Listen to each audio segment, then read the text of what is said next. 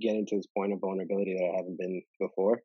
Um, and just really having conversations about like what's been bothering me and um, and just opening up on things that like uh, yeah things that were what my own traumas um, with friends and that was tough but it really helped me to like discover things about myself um, that even just through conversation like helped me um, I set me on like that right path.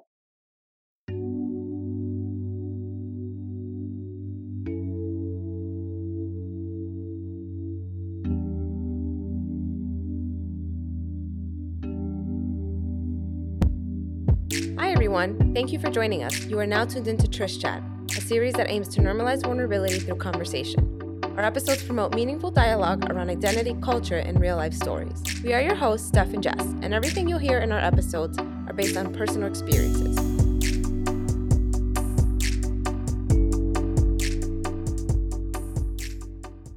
Hi, everybody. Welcome back to Trish Chat. My name is Steph, and I'm here with Jess. We're super excited for our episode this week. Before we start, I want to remind everybody um, one, refer a friend. This is a new, this is a new announcement. Don't skip. Refer a friend. If you have been impacted by any of our episodes, please share the joy, share the knowledge. We're in a pandemic. A lot of people are trying to get to uh, uh, a lot of people can't afford therapy they don't have the the means to go to therapy podcast is their outlet if you think this podcast has helped you in any way or can help someone please share it with them too um, please uh, subscribe to our podcast and uh, rate us on Apple, Apple Podcasts. Podcast. I always want to say iTunes, but it is Apple Podcasts. Yes, yes. Rebrand. Now that we've done a little housekeeping, as they say in corporate America, um, we are going to. Eddie's like, that's a no for me, dog. out of here. So we have Eddie here with us. Hi, Eddie. um, we've known Eddie since he was a papi chulo in high school. In high school, if you don't know what papi chulo means, look it up. One word. One no, two words. Two words. Uh, but we've known Eddie how many years now? Don't don't age us, please. Wait for a long time. Jesus. How many years though? People, it's been long enough for people to live a full life. vote. yes, at least. People who were born when we met are eligible to vote now.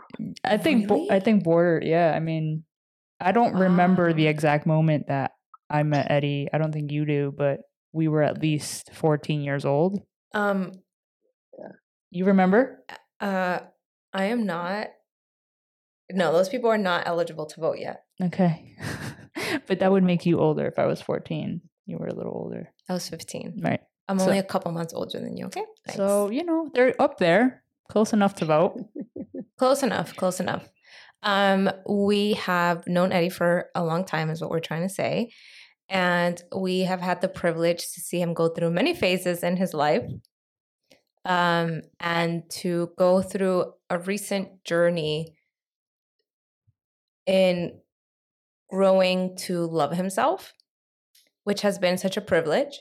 And we wanted to do this episode because we talk a lot about many different topics, and the precursor, I think, to tackling all of those topics is self love.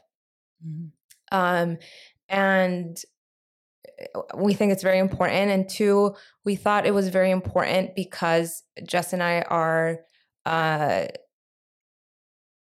we identify as as female, we thought it would be uh, very important to have a man of color um, on the podcast to give um, his perspective. So very important. So here's Eddie. No pressure. Yeah. oh, good. Eddie's just smiling, like, "What did I just sign up for?" Um. So let's let's start by talking about self love. Eddie, how do you define self love? What does it mean to you?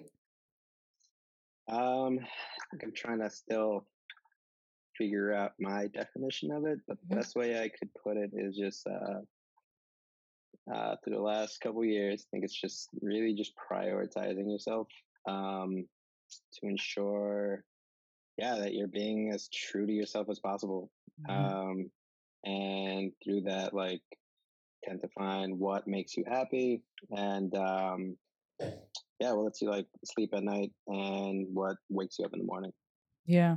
So that's so key. And I want to elaborate on that because I think many of us grow up seeing self love.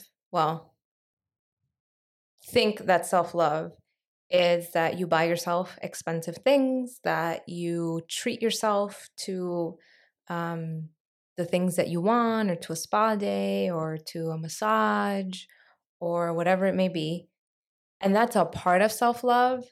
Um, but I think the the key to self love is to uh, really prioritize your happiness and your well being, and a and a, and and that is mostly made up of the little things. Mm-hmm. So it is like w- understanding what makes you happy and prioritizing that every day. It is removing people from your life that don't add um, to to your happiness that don't add to your sense of well-being it is setting boundaries with people it is making sure that you get your nourishment it is making sure that you get movement in it is making sure that you have connection with people it is making sure that you connect with yourself and try and understand like what it is that you're feeling it is expressing yourself it is uh standing up for yourself mm-hmm. self-love is made up of so many different things and it's not just those material things that you can buy for yourself. Mm-hmm. It's a lot more than that. So I'm happy you said that. I think people get self care and self love kind of mixed up, even though they're kind of intertwined. Mm-hmm. So, I mean, I think self care is a part of self love, and I I do think it is important to to treat yourself and to pamper yourself. But I don't think that's enough if you are um if you don't really know who you are and are giving yourself those things that you need if you're expecting others to give that to you right yeah that makes yeah. sense yeah and a lot of people i feel like speaking from experience dude people don't really challenge themselves and know who they are so they do yeah they just go ahead and buy something take a trip or mm-hmm. do things they think works for them mm. think like that it might make them happy, but they're just like mimicking what makes other people happy, and you don't really know if that's making them happy. Mm-hmm. Um, it's real personal what that means. So, yeah, I mean, I, have done all that, spend money, like yeah. buy things that I don't need. Um, but yeah, none of that worked. Yeah, so it's very, very personal. It's very um, important to figure out, like, yeah, it's important to do with your shit to figure out what makes you happy. Yeah, totally. And I think that's so refreshing to hear you as a man of color say that. I think that, you know, we talk about we talk a lot about this on the the podcast and how there's a lot of topics that are are taboo in our community, specifically the Latinx community around like men and talking about their feelings. Um and even uh, even using the word love. Like I now that I think about it, like I don't think I grew up around men saying that word a lot mm. and then put that together with self love. I don't think I've ever had that conversation with like the men in my family. Um, and that's not to say you don't feel it. We're human, we all feel it. But the fact that you're even sitting here having this conversation with us and you and I talk every day and we're constantly talking about like you know discovering ourselves and as we'll get into eddie eddie 5.0 and and all this these different versions of yourself i feel like that's why it's so important that we're talking about this because i want not only the the men who listen to this podcast but um however you identify to listen to this podcast and think you know there are men men of color in your life that you that feel this and that may want to talk about this or maybe aren't there yet and you know maybe they need you to help them get to that point. So the fact that you're even having this conversation is just so important. Um, so i just wanted to make that note. You said that and i was like damn that is true. I didn't grow up associating those like man and love like yeah. together. It was more of like providing protection mm-hmm. like that's that was it. Yep. Oh yeah. And i'm sure oh, that that's conflicting for you during your journey right? Like i don't know i just feel like those things just don't necessarily mesh together in our community um, which i'm sure we'll get into so so eddie we let's start from the very beginning right? The path to self-love means that at some point you had to figure out that perhaps you weren't loving yourself. Uh, what led you to realize that? Yeah i don't know where that really starts um uh, so definitely happened in my late 20s um i ended up getting into a position where I was working at a a company I've always wanted to work for. I thought was like, you know, top top of the top, and mm-hmm. it was like was finally in that corporate finance, that role, wearing the suits, going to Midtown. That mm-hmm. was like what I try to set. My goal was to get there, just mm-hmm. based off of my upbringing and all that. And yeah, I got to a position where I was killing myself working uh, in corporate finance for something I did not care about. And um, yeah, I was living in this life where I had unhealthy relationships and I was prioritizing this role, uh, my job for, um, I was like killing myself for something I didn't care about. And it was just this constant circle of numbing myself um, in order to just assimilate to like what I thought like success was and what my goals were. And um, yeah, I found myself time to time, like week to week, just drinking every weekend just to have fun and uh, I guess like numb the all the stuff that I didn't really care about and yeah. all that just after a few years, like a couple years, yeah, I just couldn't do it anymore. Like I got to a point where I just started like just pushing all that back and just in my own way being like self-destructive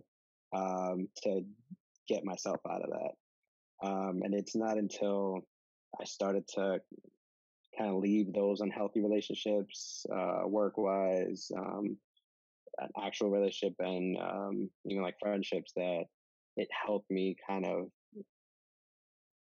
unplug from the matrix. I like to say all the time. you love that. See, I love that, uh, and then just see that like all of that made me so unhappy, and like I didn't have to be like live in that life. Uh, that's not what I had to do.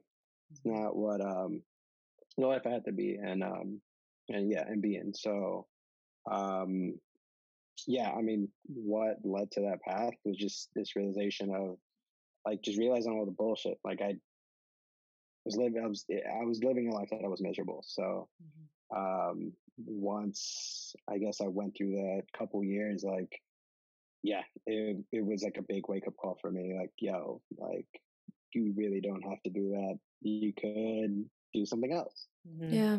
Um, that makes you happy. I think it's so interesting because in hindsight, uh, it's much easier to recognize this. Um, and also, as you do more of the work and you become more in tune with um, your body, you recognize this.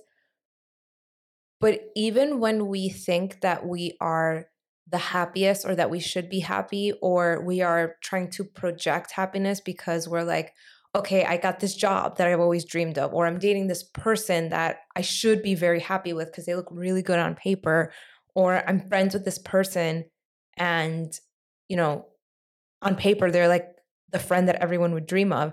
Your body and your like your soul tells you, they give you warnings that you that it, it's just not a right fit like you don't feel good around that person you don't feel good at that place you feel like your energy is sucked out of you when you like leave that that work environment at the end of the day or when you take a break from it You you feel that way when you leave the presence of someone, but for some reason, well, we know the reason. We suppress that until it explodes because it's that that feeling just grows more and more and more and more intense and I, I just think it's so interesting i mean i think it, yeah it is interesting and it makes sense because you know the whole point of Trish Chat is like we're trying to normalize normalize these conversations and i i in hindsight we we see all this but i we can't go back and say okay if eddie let's say you were able to talk about that feeling you were able to express and use words on like why don't i feel good in this? and like i could have the tools to be like yeah i don't know i feel like that too would things be different but i think because we live in a society where you know we have that american dream and it's like it's one way and everybody's supposed to be on that path when you're on that and as like latinx people you're just like i should be grateful I should be grateful that I have this job. I should be grateful that I have this partner. I should be grateful that I have these friends. And when you don't, when you feel off by that, you feel like you feel like selfish or you feel ba- like you're a bad person for feeling that. And it doesn't make sense. I, I know that feeling. And so it's one, it's one that, and then two, just not having the tools to like yeah. understand what that feeling is. Because if nobody's talking about it, you're just like, oh, I guess this is just the way it, everyone feels. Yeah. I think our generation is and when I say our generation, I mean a generation of people that come from parents who um, immigrated to this country to provide a better life for their kids, right? So they gave up, uh, not gave up. They um, they sacrificed uh, their careers they sacrificed uh, being around their family. They uh, sacrificed comfort because you're coming to a completely new country where, um, for the most part, you don't know the language. You uh, have to like figure out a completely new system. And so there is this guilt of, well, you know, my parents had to work these jobs where they didn't have the the privilege that I have where I'm like, you know what? I don't like this. Like, I'm going to go and find a new job. And for them, it's like, I'm so grateful that I have a job. Like, I'm so grateful that I can pay these bills, that I can send my kids to school. And a lot of times they do all this stuff and their success isn't centered around, like, am I going to get a pay raise or will I get a better job? Their success is centered around, did my child go to college? Did my child graduate from college? Did my child get married? Did they buy that house? Right? Like, now they have a house, which is something that I couldn't do. Now they have a college degree, which is something that I couldn't do. Now they have, you know, X and Y and Z, which is something that I couldn't do. And so it's like, so there's so much pressure on you to kind of level up the like the lineage as like the generations keep going. But when that's not something that you want, you kind of have this like, it's like these two opposing ideas in your mind where you're like, I'm grateful because I have this and I'm building up, right? I'm building up, I'm building up generational wealth. I'm I'm building up, you know, my family, but I fucking hate this. Hmm. And I'm so unhappy and I don't want this. And this is me directly betraying myself because I know that I don't want this or I don't feel good in this, but I feel stuck because I don't know what else I need to do. It's a lot. Yeah. And I think it's even yeah. harder when like you don't even know how it feels like to be happy. Yeah. Like, how, what do you compare it to? You're just like, if you're like, oh, this is the best it's going to be. So I might as well just strap in and call it a day. Like, there's plenty of times that I have felt that in my life as I, you know, mostly in my 20s and being like, well, I've climbed the corporate ladder. This fucking sucks, but I, you know, this was it. There's nothing better than this. So, this sucks. The people suck. Everything sucks. There's a there's a like it's a dumpster fire. Everything's on fire. Like I don't fucking play golf. Like, this is. it's like ah. Oh. No, Bob, I don't care that you went skiing this weekend. um, no, but there's a lot of things that you, uh, yeah. a couple things you touched on as far as like uh, having the tools in order to actually like challenge yourself. Um, mm-hmm. Just want to circle back on that. Yeah. Like yeah, I feel like yeah, we got fucked. Like for Shen, Mexican American, like we're raised to be the providers, put your head down, work, mm-hmm. uh, start a family, provide, and um, yeah, I mean, there's so many different ways they that fuck us up. Like one of the latest things I remember was the this is something I challenge my boys with mm-hmm. is the whole concept of uh, happy wife, happy life. Mm. Like, no, Doug, like you're not happy. So like yeah, you're doing everything to make your partner happy, great, but definitely like checking on you. If you're not happy and she's not happy, bro, you should probably not be in Yo, Eddie's about to start hosting seminars. like yes, like all that it, it deteriorates like your just you and like slowly you get stuck in this um, position where you're numb and you just consistently go to the office, do what you got to do, stay late in the office because you don't really want to go home to mm-hmm. uh, some men like their families or their mm-hmm. partners, their responsibilities, and you go there, go to sleep, and you're just constantly not happy. And throw in a mortgage, now you're really locked in. But we don't fucking have to do that shit. Like you could legit just step away, not start that family, not get married with that person that you don't care about, like that you don't, you're not in love with, you're mm-hmm. not happy with, and not and quit that job. Yeah, like figure something else out. So yeah, no, we definitely definitely got fucked on that end. Uh, all like all like my boys, uh, like men of color who uh, I speak to, like are in this. Uh, some of them like face these realizations and then just like shit. Yeah, I'm like I'm gonna get out of this, or I got out of this. I'm much happier now. So, yeah, yeah, this is something like we don't talk about enough, and um, I take every chance I can talk to uh, any like my boys to like to check in on them and ask them those questions. Totally. It is.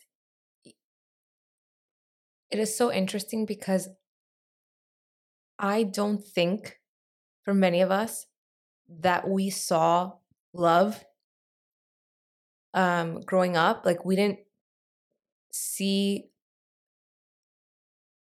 the examples of self love and we didn't see the examples of romantic love, right? We saw companionship and we saw care, but not love. And that has me all fucked up. So say more because you've been very curious about this, about like care versus love. And I think it's super interesting. I I can't say that I quite know the the full difference. But I think that I grew up seeing two people that worked very well together in terms of like managing a life, taking care of kids, like making sure that their kids like their kids were like leveled up in terms of like these kids are going to do better than we did. Phenomenal job, A plus. right? But I didn't see um I didn't see I didn't see affection for each other. I didn't see um eh, caring about that other person's um happiness, not necessarily saying that you know my the your happiness is my responsibility but i didn't necessarily see that i didn't see joy i didn't see um eh, I didn't I didn't see any of that. Um, I saw like I worry about you because I want you to be good. I'm gonna cook for you because I want you to eat because you had a long day. I'm going to make you your favorite meal because it's your birthday. I'm going to drive you somewhere because that's where you want to go. I'm gonna ask you if you ate today because I want to make sure that you are nourished. I wanna, I'm gonna, I, I'm gonna give you this sweater because you don't have any sweaters and you need one but I didn't I didn't see that genuine like I'm so happy to see you at the end of the day. Let's talk. Let me challenge you. Let's challenge each other. Let me um let me set boundaries with you. Yeah. Let me push you. Let me challenge you. Let me nurture you. I didn't necessarily see that. And so I think for a big part of my life, I thought that loving someone meant that I cared for them. Mm-hmm. That that was it, just caring. Right. It did, and and we talk about love languages, right? Like your love language is around words of affirmation. It's it's around um, acts of service. But for me, it was like, okay, well, I'm gonna make sure that you're good, like that you ate. You know, you you need somebody to do laundry. I'm gonna do laundry for you. I'm gonna do all these things for you. But sometimes that came at the expense of me, where I didn't want to do that, where I was really tired, or I just didn't feel like doing it. But that was love in my eyes. Yeah. I'm still really fucked up about it. I, no, I think that I, makes I think sense. I just fucked some people up with it. They're gonna leave here so confused. Like, what no, just happened? It makes sense. I think caring and love is very mm-hmm. different, and I think that I think we can all say in some way or the other that we saw our parents show more care for us and maybe their partners than more like the love that you're describing. Like, I'm gonna assume your parents didn't take the, their partner's bids. Like, I don't even think that's a thing like for that generation right? Like it's it's about providing. It's about companionship. It's like oh we have kids. We need to make this shit happen. We're not going to connect on like that level at all because we are so busy being full-time parents Im, you know immigrant immigrants in this country and just trying to get to yeah. a completely different like level of stuff. And i also think because the generation is like within our culture this isn't this isn't normal in our culture to talk about this shit. Mm-mm. It's it's just about having children and making sure what everything you just said that they're fed, that they go to school, that they're better off than they were, and that's it. And and yeah, and I didn't like I I grew up seeing that companionship, but I didn't grow up seeing like romance, dating each other, or like you saw it in the movies, and then right. you, then you get fucked that way because then you're like, oh my gosh, it's supposed to be perfect. But in, in the aspect of self love, I also didn't see them dating themselves, right? Mm-hmm. I didn't see someone being like, this is what I like to do. So I'm going to prioritize that all the time. This is what makes me happy. So I'm going to do that for my own happiness before I do anything for you all. Because I also think in Latinx culture, what is um, praised a lot is the person who gives the most, who sacrifices the most, who's so yeah. selfless. Yeah. You lose yourself in that. Yes. Yes. You exactly. lose yourself in that. And like uh, maybe another variable is I mean, some of our parents got started their families and got married at a very young age. Like yeah. they're teenagers yeah. or early twenties. Like you don't know shit. shit, I still don't know shit, so they definitely didn't know anything. yeah. um that yeah, you then you just go into that mode where you just are selfless and you never really checking on yourself. Yeah. And I mean, there wasn't any room for that for that for yeah. for that generation right like they were on survival mode they were in a new country they had kids they were young they were navigating life they were trying to have a a companion to go through life with and care for their family and make sure that everyone ate that everyone had clothes that everyone took a bath, yeah. was was like food, shelter, like warmth, clothes. That's what they had, you know, the time and the tools and the resources for. And now our generation gets to like take that to the next level by saying, okay, that's important, but also we need to talk about emotions and we need to talk about love and we need to talk about loving ourselves. So our generation has a lot of work. I need a nap. I need a nap. I need a nap. Um, so I just like went off on a complete tangent with like love versus care versus, you know, great. all the things. But you know, this is the right episode for it. this is the right episode for it. Um, but I do want to talk about um, you know, Eddie, you talked about being like uh first generation Mexican in the United States, uh, being a man of color. And there are so many systems of oppression in this in the world, but also in this country, right? There's uh, white supremacy, racism.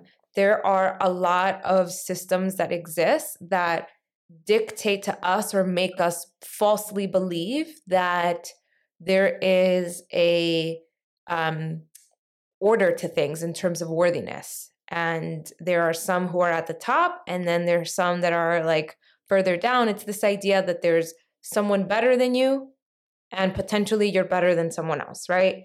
How do those systems of oppression, how have they impacted your ability to love yourself? Um, yeah, they've working overtime on me, I feel. um, again, like just growing up, I think grew up the rent control department right by Union Square, uh, where uh, yeah, born in '88, growing up there in like the '90s, it was already like very well. You just feel the wealth all around you. Yeah. Uh, and just being in that area, um, just walking out of school, uh, walking walking to school from home. I went to school in the Lower East Side, mm-hmm. so I would see that all my neighbors around me didn't look like me, mm-hmm. and my neighbors around me definitely not in the same like um, uh, economic mm-hmm. area as me. Yeah. Um, and yeah, I automatic like there's just you get this notion of okay, um, damn, white people make money. mm-hmm. like they're like uh, there's something that's going on that uh, makes them uh, just carry themselves up there like superior. Mm-hmm. I didn't know any of my like in New York, you don't really know your neighbors, but like I really didn't know anyone. yeah. Um, and walking to school, it's like just 10, 10 minutes. Get to Lower East Side, and then I was around kids that all looked like me, but none of them really lived around me. They all lived in low, like uh, down in the Lower East Side. Mm-hmm. Um, uh, most of my friends were like living in like housing projects, and um, and yeah, so I just like saw that difference. And for me, just at an early age, I was like, okay, well, um, I have to make money. I have to do this. So I have to kind of go towards this way and assimilate to this like culture mm-hmm. more uh, in order for me to get to those um, to create that generational wealth to to get there. So and they seem happy. Um, so let me just keep trying to get there. So I mean, systems, um, like just there, I, we could go off of like gentrification because like that's not really where I like my parents didn't move there in the 70s and it was like that. It was completely different. Mm-hmm. Um, but just little things like that were slowly building up to the point where finally when I was trying to build my career and trying to do that, like I wanted to work in finance and be that guy down in Wall Street and like wear the suit, be that guy. And I was slowly trying to get to these, um, fit into this culture. Um, and, uh, and yeah, I somehow through there, like I ended up losing myself. Mm-hmm. Um, I tried to assimilate to that type of group of people and despite everything I was doing. Like it just, I don't know, like it took a huge toll on me where I like somewhat like lost myself because um, that superiority that every they would carry themselves with, like I, I never fit. So I, in a way, it's subconsciously felt like inferior. Mm. If that makes sense. That makes a lot of sense. Did you ever talk to anyone about that, or was it just something that was in your mind and you just made that decision like this is this is what I see. This is it seems like I just have to act like them, be like them and I'll be happy and like I'll love myself or was it um conversations? Like did your parents talk about like you know socioeconomic classes and the differences between that and like you know white people versus Mexican people? Like was that a conversation at all? Or was it just what you saw I think they were just comments. There was no real conversation, but there's like just being immigrants from Mexico growing up in the Union, in Union Square, like they were just like, oh, like just the way they spoke just made it seem like it's the right group to be around mm-hmm. and not hanging out in the lower like don't hang out in the lower east side that's bad hang out here this is good go with these friends like slightly nudges, comments, pushes slowly made me like um, think that way. Mm-hmm. Um, and despite what they said, um, like I, yeah, I just never really felt right. But subconsciously, I just set my goals were set based off those no, those like notions those kind of copy that i think it's so interesting because we grew up going we went to high school we were not that far from wall street right? So if you took the the on taking the train to high school you what's would a train? I haven't taken a train in such i'm like what do you mean what's a train? Um the subway. Um you would take the train um whatever direction you were going right? Like i was going downtown from harlem and the people who were on your train were going to get off in Wall Street. So you would see all these predominantly white people in their like really expensive suits, reading their like Wall Street Journal, their New York Times. And it was like this lifestyle that you saw in movies, but also that was like right in front of you that was so close to you, but you couldn't really touch it. And you kind of wanted to have that, but it felt so far and like it's this idea of like if you work hard enough you can have that. And this idea of i think i grew up with this idea of like the innocence and whiteness. And like white people are so hardworking and look at them and they have all these things and they go to wall street and they have their jobs and they have their families. And then you go to college and you're like yo this is what white people do? Um and your eyes are open but it's it's also this this site it it starts to create this notion of inferiority in mm-hmm. you yeah. of yeah. of look at these people look what they have. They have order in their life. They have you know this very clean presence. They have this like intelligence. And then when you compare it to what you're growing up around or what you have you're like okay and then i live in this neighborhood where it's like we're all just like trying to make it. It's it can feel sometimes like a little bit chaotic. And i think it it does it it does create a little bit of self-hatred in a way. Yeah definitely. 100% i feel like for me white supremacy and the patriarchy is like the reason why i struggled so long to love myself. It's sneaky.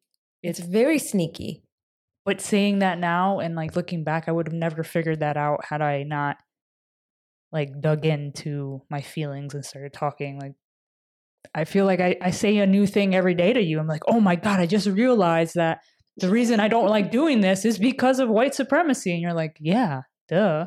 And I'm like, no, but like I figured it out. And so when I think back to like self love and like not loving my, like that just hits home because it's constant comparison to something that like we will never have. It's a chase. Mm-hmm. It's a chase of like this this in this fake um version of this self-love that you see in movies or your romance, all that shit. We're never going to hit that. It's never going to happen. And like just being able to sit like there's some beauty in accepting that and saying that out loud. But then when you do that, you're like, kind of what we're talking about now. It's like, okay, so how do I love myself?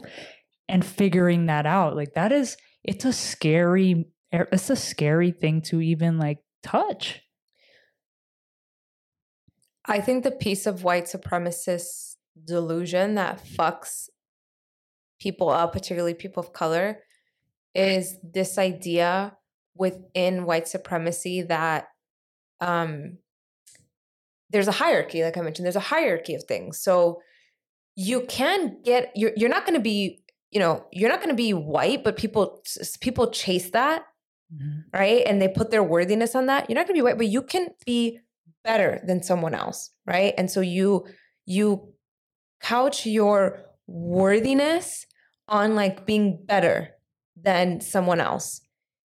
And that fucks you up tremendously because that's how you end up chasing all of these things that are attributed to whiteness that don't make you happy, that actually make you hate yourself more. Mm-hmm. But you think that in getting all of those things, that you're going to have happiness, that you're going to have uh, such a happy life, that you are going to um, just be better but it's really fucking up your ability to love yourself because you are putting all of your worthiness into getting higher on that kind of um it's a ladder like sonya renee taylor yeah. says like um her uh, you know stuff you put me onto her and she had a episode with brene brown on unlocking us around this notion of this this ladder this ladder of like white supremacy and the whole idea around it is like if this ladder exists it means that you believe in this hierarchy. It means that your worth is tied to you being better than someone else. It's tied to you pushing someone else down so you can climb this ladder to whiteness. And as long as you're getting closer and closer and somebody has less than you, then you have value. And that thought just makes me like, it makes me want to throw up because like we have, t- we have like, we have signed a contract with that. We have literally been playing that game for our whole entire life. We haven't known that that's what we've been doing. But sometimes I catch myself even doing it still. Like, like thinking comparing myself to other people and it's like if we think about things self-love or value in having to compare to other people we are contributing to this system of oppression and that yeah. ladder of just saying i have value because i'm closer to whiteness than the person under me and it's having to work for that worthiness yeah and you're constantly chasing it but as people of color we need to know this, and I need everyone who's listening. We will never get to that. And the, if we just, as Sonya Renee, if we just like divest. if we we divest and like just collapse this ladder, like then the system does it can't function without us. We are holding this shit up. We are holding it up, and I think the more people figure this out, the more we'll start like reimagining what what worthiness means, what self love means, what true compassion means. Like, but we're so brainwashed in f- chasing this shit because it's everywhere. It's in our media, it's in our books. It's like we're not told all the facts because they want us to be in this bubble and continue this system of oppression. Yeah. And uh, white supremacy is like having to prove yourself, having to work for that worthiness. And it is that it places that constant struggle on particularly people of color of you know you're you're towards the bottom of the ladder so you gotta you gotta work your way up. Like you have to put more hours in for that worthiness. You have to look a certain way for that worthiness. You have to get certain things for that worthiness. And so we grow up feeling or thinking that we will be worthy when we have X and Y and Z. How can you love yourself if you're constantly needing to prove that you're worthy? It's like such a fucked up system. Yeah. Because you never like take a step back and be grateful for who you are at that moment or mm-hmm. what you have then. Mm-hmm. You're constantly, yeah, just chasing, and you're constantly unhappy with where you are now because you're not there. Mm-hmm. Um, some people get lost in that. Yep. Absolutely. I mean, I get lost in that sometimes, right? Like you do something great and everyone else is like, oh my God, that's amazing. And you're like, yeah, it is. So, you know, what I'm really worried about now is about, you know, this next thing. and it's just never good enough. It, it's, it's like we never live in gratitude and in being present. Yep it's always about chasing and that you know that's capitalism that's another episode. It's layered. There's layers to this. There's layers to this. Um so you know obviously eddie you were at you know 1.0 when we were you know when you were like trying to go into finance and you were in finance you were in this relationship and you were you know doing your thing and now you're eddie 5.0 can you explain in detail what steps you took to get from Eddie 1.0 to Eddie 5.0 and what that journey was like? So very exciting, uh, not uh, very very exciting. You gotta go series out of it, but um, I mean, it all wasn't like like fun, happy, and dandy. I think in order to um, to pivot um, in order for me to pivot the way like I did, there had to be something like explosive. There had to be like this boom mm-hmm. um, in order for me to like take a step back and really just like question everything. Um, and yeah, I mean that whole I I mean, yeah, it, I could probably tie it back to this one point where I had like a I had a panic attack for the first time. Um, and yeah, at work, we were working like crazy hours. And I just, I was at this two hour meeting and I consistently couldn't, I just started feeling a way I never did. Mm-hmm. Went to the bathroom a couple times, put water in my face, drank water, drank coffee. Somehow that wasn't help me.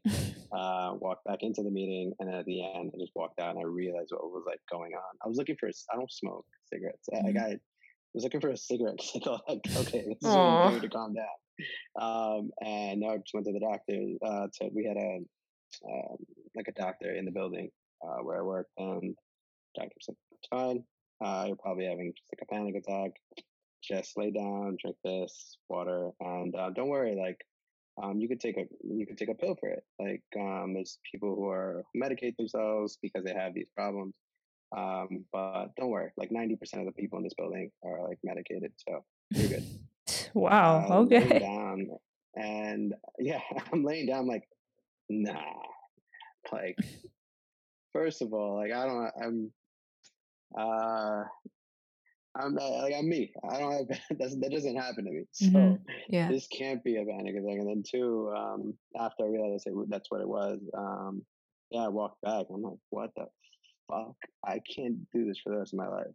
Mm-hmm. Um, and slowly things uh, started to happen. Um, um, and yeah, I mean, arguments and just things were happening that were changing my life that were like helping me like get out of certain relationships. Mm-hmm. Um, and finally, it got to a point where all those job and all that, uh, like unhealthy relationships, I was completely out of it. Mm-hmm. So that was kind of the end of 1.0.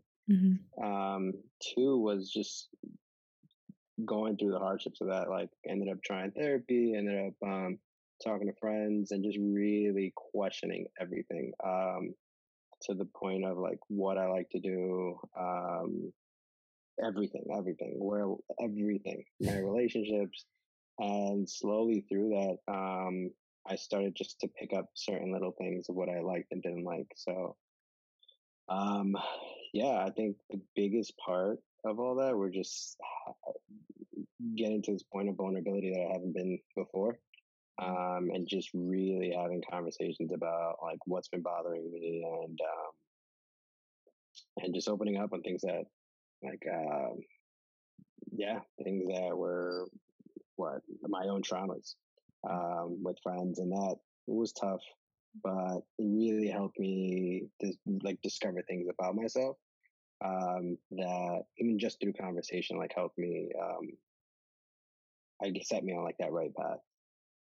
Um, but yeah, I think just having those conversations, uh, questioning a bunch of this stuff, like set me to a path where I feel a lot lighter and um, I am in this curiosity phase now where um, I'm just gunning for everything that um, that I like um, and challenging things that don't make me feel good. that makes sense. Mm-hmm.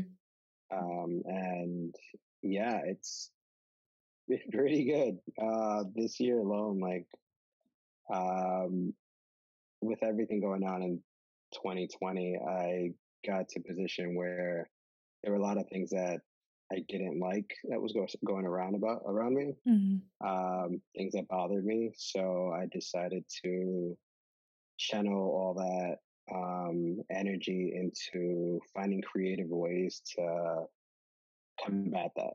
Mm-hmm. Um, and through that, I found that this type of work that I'm involved with now, uh, these ventures are like really feeding my soul in a way that I haven't uh, that I haven't been before mm-hmm. with uh, other ventures, and it's a it's a it's a very heavy space. Um, these are pro- very heavy problems that we're tackling. Um, but yeah, I I feel I'm very uh, what's the word empowered, and I feel like I am finally aligned with um, who I am and like what I'm supposed to be doing. Mm-hmm. Um, and yeah, everyone, my team and my friends all laugh about me. Uh, it's me whenever I say "fuck it," it's uh, my whole. Um, That's your motto. It's my motto now, but it's this. I don't even know how to define it. It's this. Whenever I say that, it's there's a problem that's at hand. It's really big, um, it's bothering all of us, and we come up with this crazy idea. And yeah, whenever I say "fuck it," it's like this next big thing that we'll end up doing. Um, and yeah, it's aligning me to more of like uh, to who I am, and I'm very happy now. I think that that's really. I mean, obviously, I'm biased here because I've I've been uh, privileged enough to like watch you on this journey and just you know seeing you transform into who you are today has been a true blessing because um, I remember when you had that panic attack. You called me, and just thinking about all the things that happened after and how we would talk, and you were like, you know, you're like, yeah, see, these are the things I'm really passionate about, and I don't real, I didn't realize I wasn't doing it and I just want to do it. You know, everything mm-hmm. from art to music to like social impact. Everything you said on those calls, Eddie, you are doing today. Yes. And I don't know if you've taken a step back to really like look at that, but there's so much like beauty in just that itself. Um that you are like truly loving yourself by following through like what felt true to you and so, you know, for the people that don't know Eddie, like it's just inspiring to hear. And mm-hmm. like I don't know if it's gonna come through on the podcast. I hope it does, but um just thank you for sharing that. And I, I really hope that this inspires people listening to like get curious about that and like follow through on the things that they maybe want to be doing because that's what you're doing today and I don't know, it's inspiring to me. I mean, you and I have been going in on on these ventures and like the reason it's been so fun for me is because of how authentic and um passionate you are about these things. Like, yeah, when you say fuck it, like you go all in. Like you won't sleep until this stuff is done. Not that I say you should not you, you should keep up all night, but like that is your dedication and it's not because like it's a deadline to you. It's more because like you want to do this. I think so. Uh, uh I 100% agree with that. I just want to also like clarify the magnitude of this and tie it into self love. So, Eddie had a great job at a very reputable, like very well known, like if you work in finance, you want to work at this company type of job, like you know, Eddie was living in the luxury building in Brooklyn and and all that stuff. He had the life that on paper people are like you're doing well. Like you are doing amazing. And I think there are a number of people that find themselves in that situation where they're like my life is amazing on paper. I'm miserable. Mm. And the reason why is because it doesn't align with who you are and you're betraying yourself in living that life and you're not loving yourself. And in Eddie making the decision to remove all of those things from his life, Eddie didn't know at that point, like, I'm going to leave this job, leave this relationship, leave this thing so I can do why? He left those because he was like, I don't know what I want to do, but I know that this is draining me and this cannot continue. So mm-hmm. that's the piece of getting to self love that is very difficult because you're not going to be like, I'm gonna love myself. I realize that I hate this job, but this is my passion. I'm gonna open a jewelry store. That's what I'm gonna do. You're like, I don't like this job, or I I actually feel horrible when I'm with this person.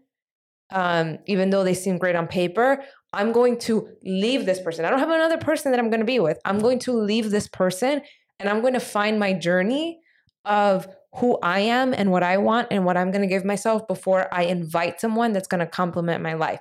That's the part of the self love that is incredibly difficult. Yeah. Because there's That's a true. lot of uncertainty. That is very true. And I'm sure Eddie, like how I mentioned before, like, did you feel like, like what I was saying, like, this is the best it's gonna be. Like, I should just put up with this. Uh, back, yeah, at 1.0 stage, yeah, I thought that was that was it. I was like, okay, yeah, this right, I'm on the right path. This is gonna be my life. Mm-hmm. I know this is nuts, this is here, but just put band aid on it or just ignore and just like continue. Yeah. Um, and I think that freaked me the fuck out because, mm-hmm. yeah, living like that for another, what, 20 years, 30 years, just sounded completely terrifying. Yeah. And I think you you had an inkling of what made you happy it's just that when what makes you unhappy or what doesn't align with what's not in alignment with you, when that takes up most of your life, it's hard for you to, because you're numbing all of that, right? You don't just, you know, as Brene Brown says, when you numb, you numb everything. You don't just numb the bad emotions, you also numb the good ones. So it's hard to, when you're numbing all those negative emotions that you have throughout most of your week, when you do, like you would go to the museum, you would, go look at all these exhibits that were centered around race. You would watch you know read these articles read these books like go to these different talks that were all around the things that you're passionate about. But i think because that was such a small part of it and then you had to go back to the piece that you had to numb it was hard for you to like feel that instinct or that voice inside of you that was saying this is it. This is where you need to be. This is where you need to go mm. Facts. It's hard out here. Yeah. Yeah, no, no, yeah, that's that's it. Like I it was something there that was telling me to like just get out. like mm-hmm. yeah.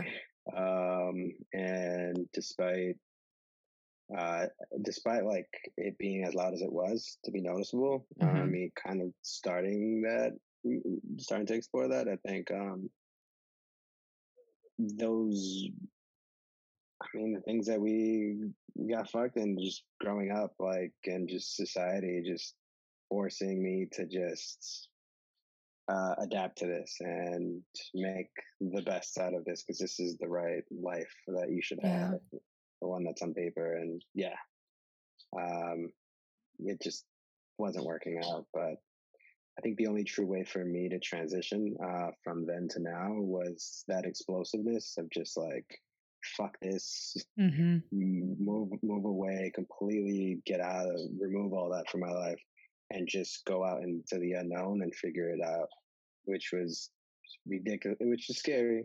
It's mm-hmm. lonely at times. It, it, was lonely, like and just just not having that path is terrifying. But um, through that, um, you're forced to listen to that voice and um, kind of uh, feed it yeah. yeah. And that's what's been going on in the last few years where well, I was interested in food justice mm-hmm. um, and education and stuff. So I got involved with this nonprofit work.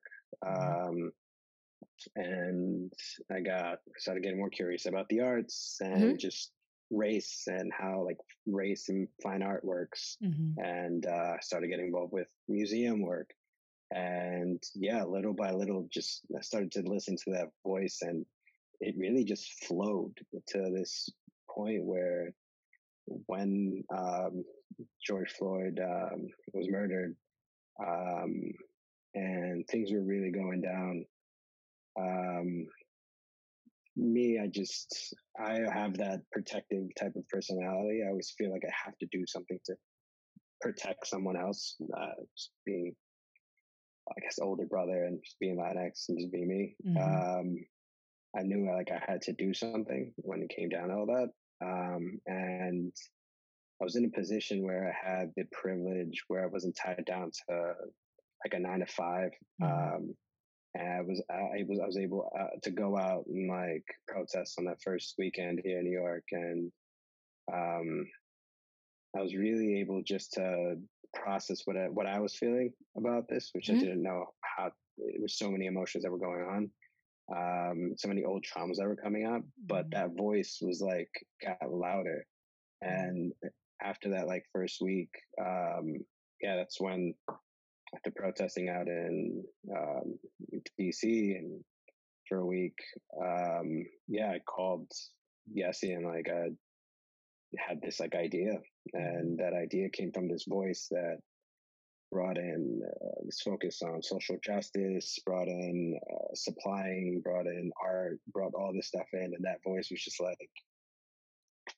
uh, do something. that's where like signs for BLM came out, and it's we've been able to provide like thousands of signs to people mm-hmm. protesting, and we really were able to position ourselves to empower um, a lot of the activists that are on the ground. And yeah, I mean, I I always I never really stopped to think about this work or this stuff that we've been doing, but um, we've really made like a big big impact in this already, and it's because I was able to like listen to that voice and um, challenge myself and um, yeah, just literally just put myself out there. So all these little things weren't weren't would not have come into fruition if it wasn't for all those steps that happened before that uh, with removing myself because we spoke about how I, if this was going down back and I was still in corporate America, like I probably would just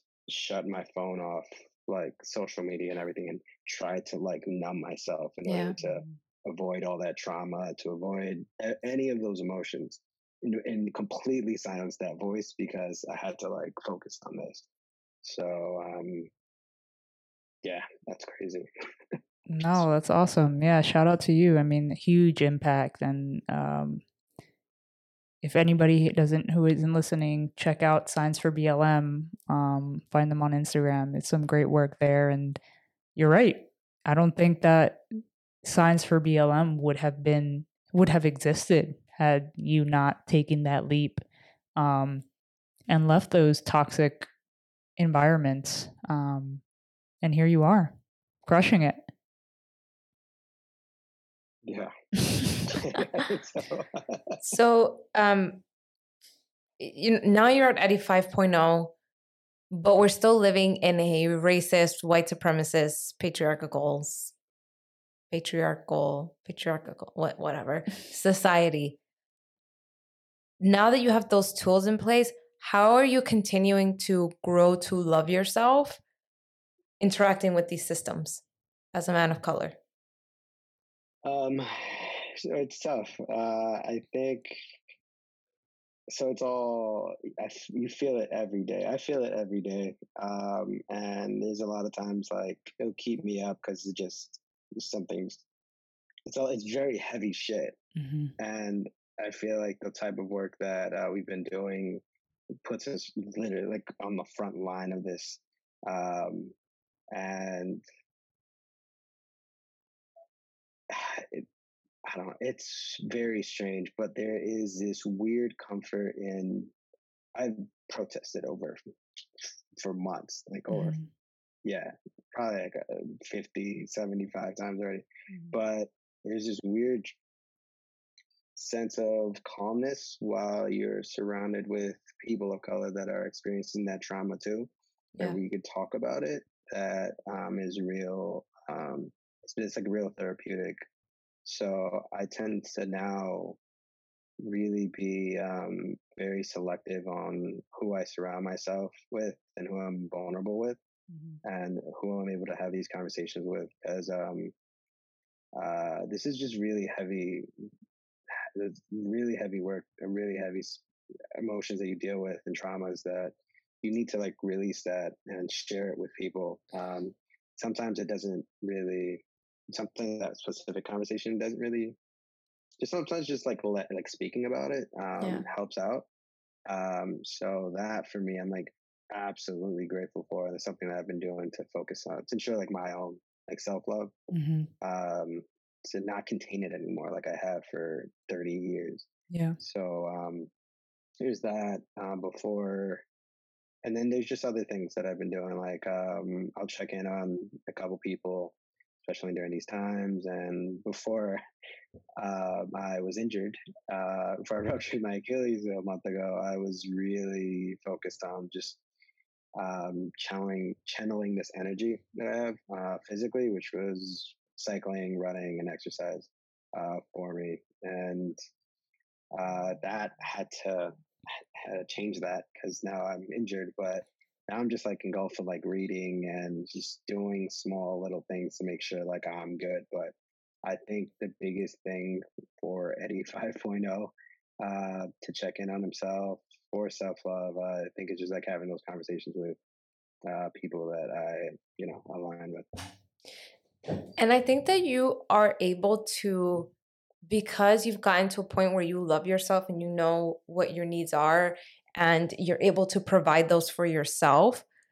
I think it's, I've seen that it's much easier for you to identify when someone's not giving you that. Because mm. now you know how to give it to yourself.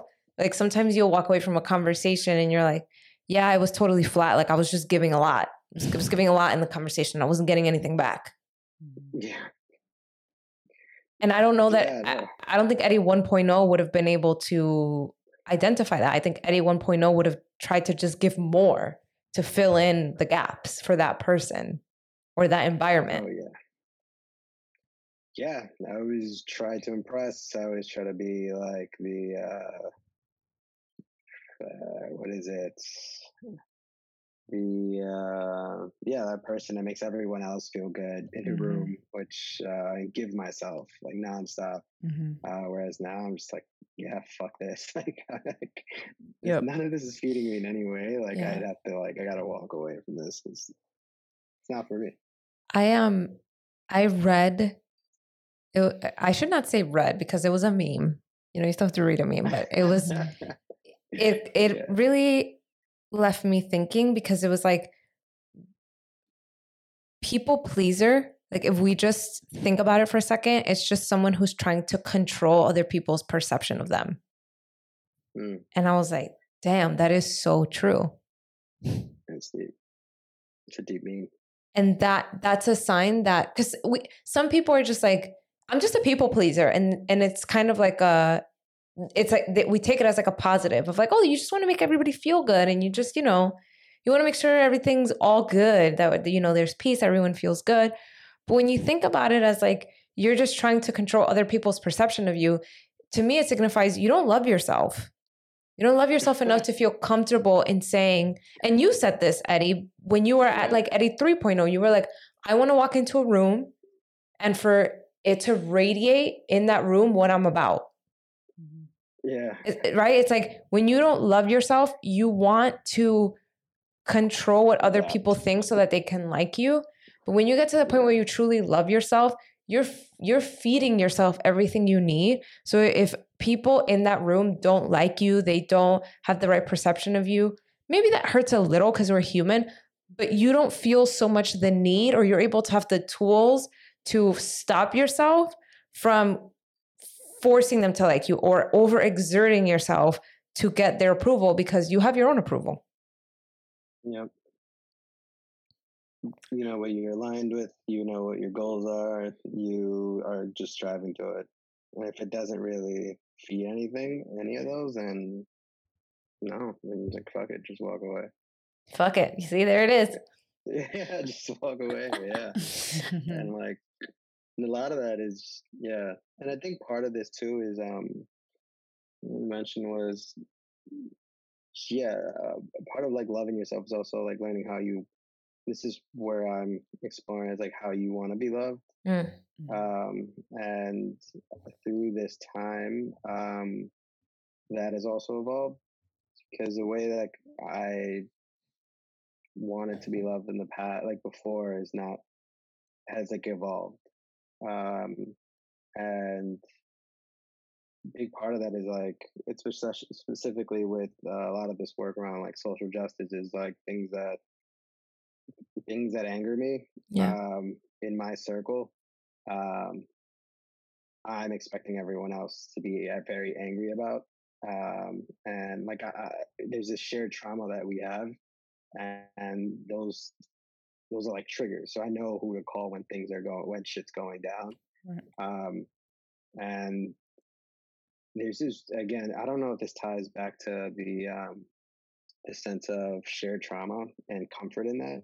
Mm-hmm. Um, but like that's where I'm slowly like uh, learning that um, is the space that like I want to be. Yeah. Um, and yeah, again, like that's something I'm still exploring, but that uh, notion of how like I want to be loved is has evolved, and there's relationships that I've had in the past that I've uh, moved away from because I'm not getting that from mm-hmm. them. Yeah, that totally makes sense. I think, especially with um, the climate in this country right now, I think that we're all in kind of that level where we just we don't want to have to translate trauma anymore. Like we mm. just want to be able to be in a space where that that language barrier is no longer a thing. Like we can sit in it and like be there for each other and like make space and it's not about making someone else comfortable and being that people pleaser. It's like, no, I'm going to exist in the way that in the most authentic way possible. I'm not going to adjust who I am to make you comfortable. I just want to be. And I think that that's completely valid, okay, and the way it should be, to be honest. Um, so I relate a lot to that, 100%. Um, Eddie, to close off, what tips do you have for any listeners, particularly men of color who are trying to figure out what it means to love themselves? Um, tips. Uh, yeah. If take a step back, talk to your boys, and um, really just question everything. Like it's fine to um, really question like just question um, your happiness question like your goals um, question like uh, the way you want to be loved um, there's a lot of things that we've been raised um, there's a way we were like raised um, and there's these like goals and there's these examples that have been all around us um, that sometimes aren't ours like our thoughts mm. uh, our goals um, and um, yeah, I mean, there's with all there's a lot of specifically like just like men of color, like there's a lot of pressures. Um, just growing up here in um, the U.S. and like they really drain you and sometimes like just they rip you apart. but tips I recommend, um, yeah, bro, go to therapy, dog. go to therapy.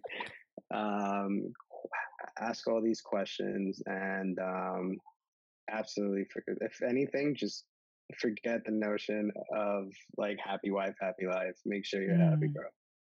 I love that. I think it's important to say that to men.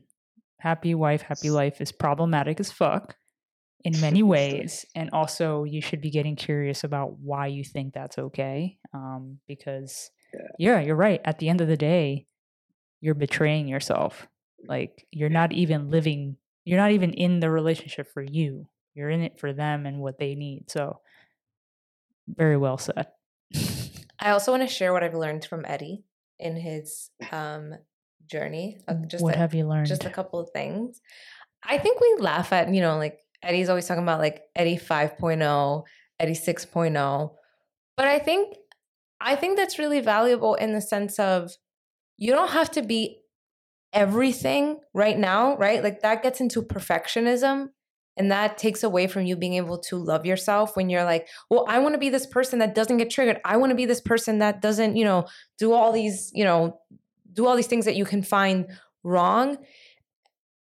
I think there's a lesson there that's twofold and love yourself for who you are right now and where you are right now and for whatever you know what whatever you show up as, love yourself for that, but also dream of a world and, and dream of who you want to be and continue working towards that little by little so that you can get to you know yourself 2.0 yourself 3.0 but imagining what that means in terms of your word like your inherent worthiness how you're going to feed that happiness for yourself and what that means on those levels. And i think that's I think that's so important because even I go to therapy sometimes and I'm like, listen, and Stephanie 5.0, this is, you know, where I want to be. Like, I don't want to be triggered by this. How can I get to that point?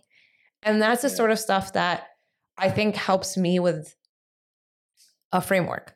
The other thing that I've learned from Eddie is that um, we can't live life filling in the gaps for other people right? So like filling in the gaps for um, the dreams that our parents had that they didn't get to accomplish and now we feel that burden to like do it even though we're not happy. The uh can't fill in the gap for like the conversations that we wish that someone would reciprocate but we are just around the wrong people and they're not reciprocating it right? The gap for uh the love that you are forcing a partner to give you but that you cannot give yourself so mm-hmm. you don't know how to verbalize what you need. We can't live life filling those gaps for other people.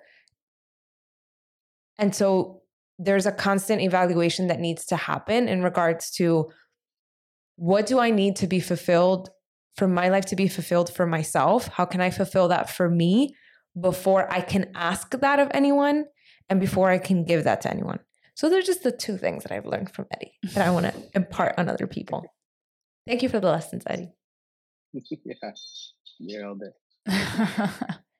awesome. Thanks. You can catch that in his book called "There's Levels to This." Nah, it's gonna call, be fu- called "Fuck It." Like that's the title. Fuck it, colon. There's levels to this. oh, I like that. I like it. I like it. Hello, come on, we can fit them all. Eddie, anything else you'd like to touch on before we uh we end this convo? Um, no, I mean, yeah, there could be a whole series on this, but I think I uh, just want to say thank y'all. Um, this specific uh podcast um has yeah, it's helped me like challenge a couple things. Um and question things for throughout like my own journey. Mm-hmm. Um, and now I appreciate like everyone that's been on this to like being vulnerable and like sharing their perspective. It's definitely helped me um, throughout this process. So shout out to y'all. Thank you, thank you, thank and you. thank you for being vulnerable and for agreeing to come on the podcast. Um, I look forward to more conversations here. So, thank you. All right, y'all. Till next time. Bye. Bye.